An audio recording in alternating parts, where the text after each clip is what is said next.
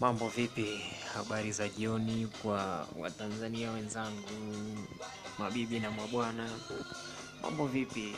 Tu, tupo katika Jumamosi ya mwisho kabisa ya mwaka 2019. Sisi kama Watanzania na sisi kama wazalendo wa, wa, wa nchi yetu.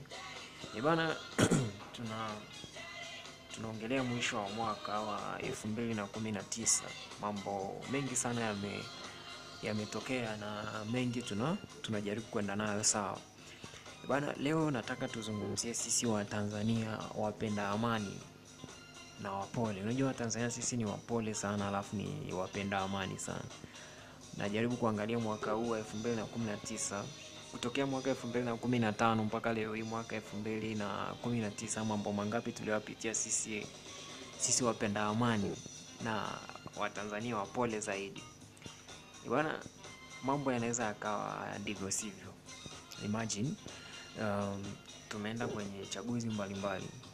Unaona sisi kama watanzania kuna kuna ishu moja hivi. Hapa katikati palitokea mfumuko wa bei wa chakula.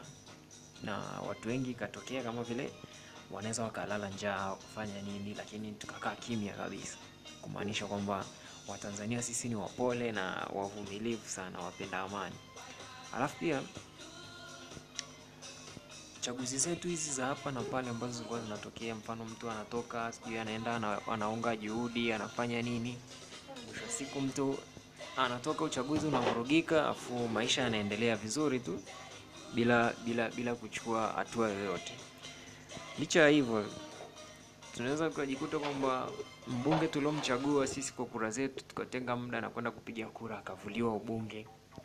Alafu hatufanyi chochote si kama watanzania tupo tumetulia tu. Au akasimamishwa vikao vya bunge mwaka mzima na kisitokee chochote madhara yoyote yani tukawa tumeridhika. Mambo yakawa yameenda hivyo. Lakini pia bunge linaweza likamfuta ubunge mtu bila bila bila sababu zozote za msingi na na sisi tukawa tumeendelea tu hivyo. Kuna kuna ishu moja hivi nilikuwa najaribu kupitia pitia pia hata mtandaoni na kusoma. Kuna profesa mmoja alikuwa anasema kwamba tutarajie nini katika chaguzi ambazo zinafata za mwaka elfu mbili na ishirini? Anasema kwamba kutokana na situation inavyoenda hakuna cha kutarajia. Zaidi sana sana ni kwamba ni bora tu kuwe na chama kimoja ambacho ndani yake ndo kutakuwa na, na upinzani. Unasema chama cha siasa ambacho kilikuwa mwanzoni cha tano ndani yake kulikuwa na kulikuwa na kulikuwa na upinzani. Kwa hiyo haina haja ya kuwa na hivi vyama vingine vya upinzani. Ni bora tu kila mmoja akawa na anashughulika na mambo yake. Lakini tunajiuliza je tunapoenda katika uchaguzi mkuu wa mwaka elfu mbili na ishirini mambo yatakayojitokeza ni yale yale au kuna baadhi ya vitu vitakuwa vime vimebadilika? Na je tunavyoangalia katika vyama vingine vya upinzani ni kweli haki inatendeka na katiba inafatwa. Kama tunavyoona kwenye chama kimoja cha upinzani mpaka ikabidi waandikiwe barua ya kufanya uchaguzi. Na vyama vingine pia vilikuwa vinajitoa katika uchaguzi. Kwa hiyo tutarajie nini mwaka elfu mbili na ishirini? Hakuna cha kutarajia zaidi ya yale yale ambayo yalikuwa yanafanyika kwa sababu mambo mengi hatuna tume huru ya uchaguzi.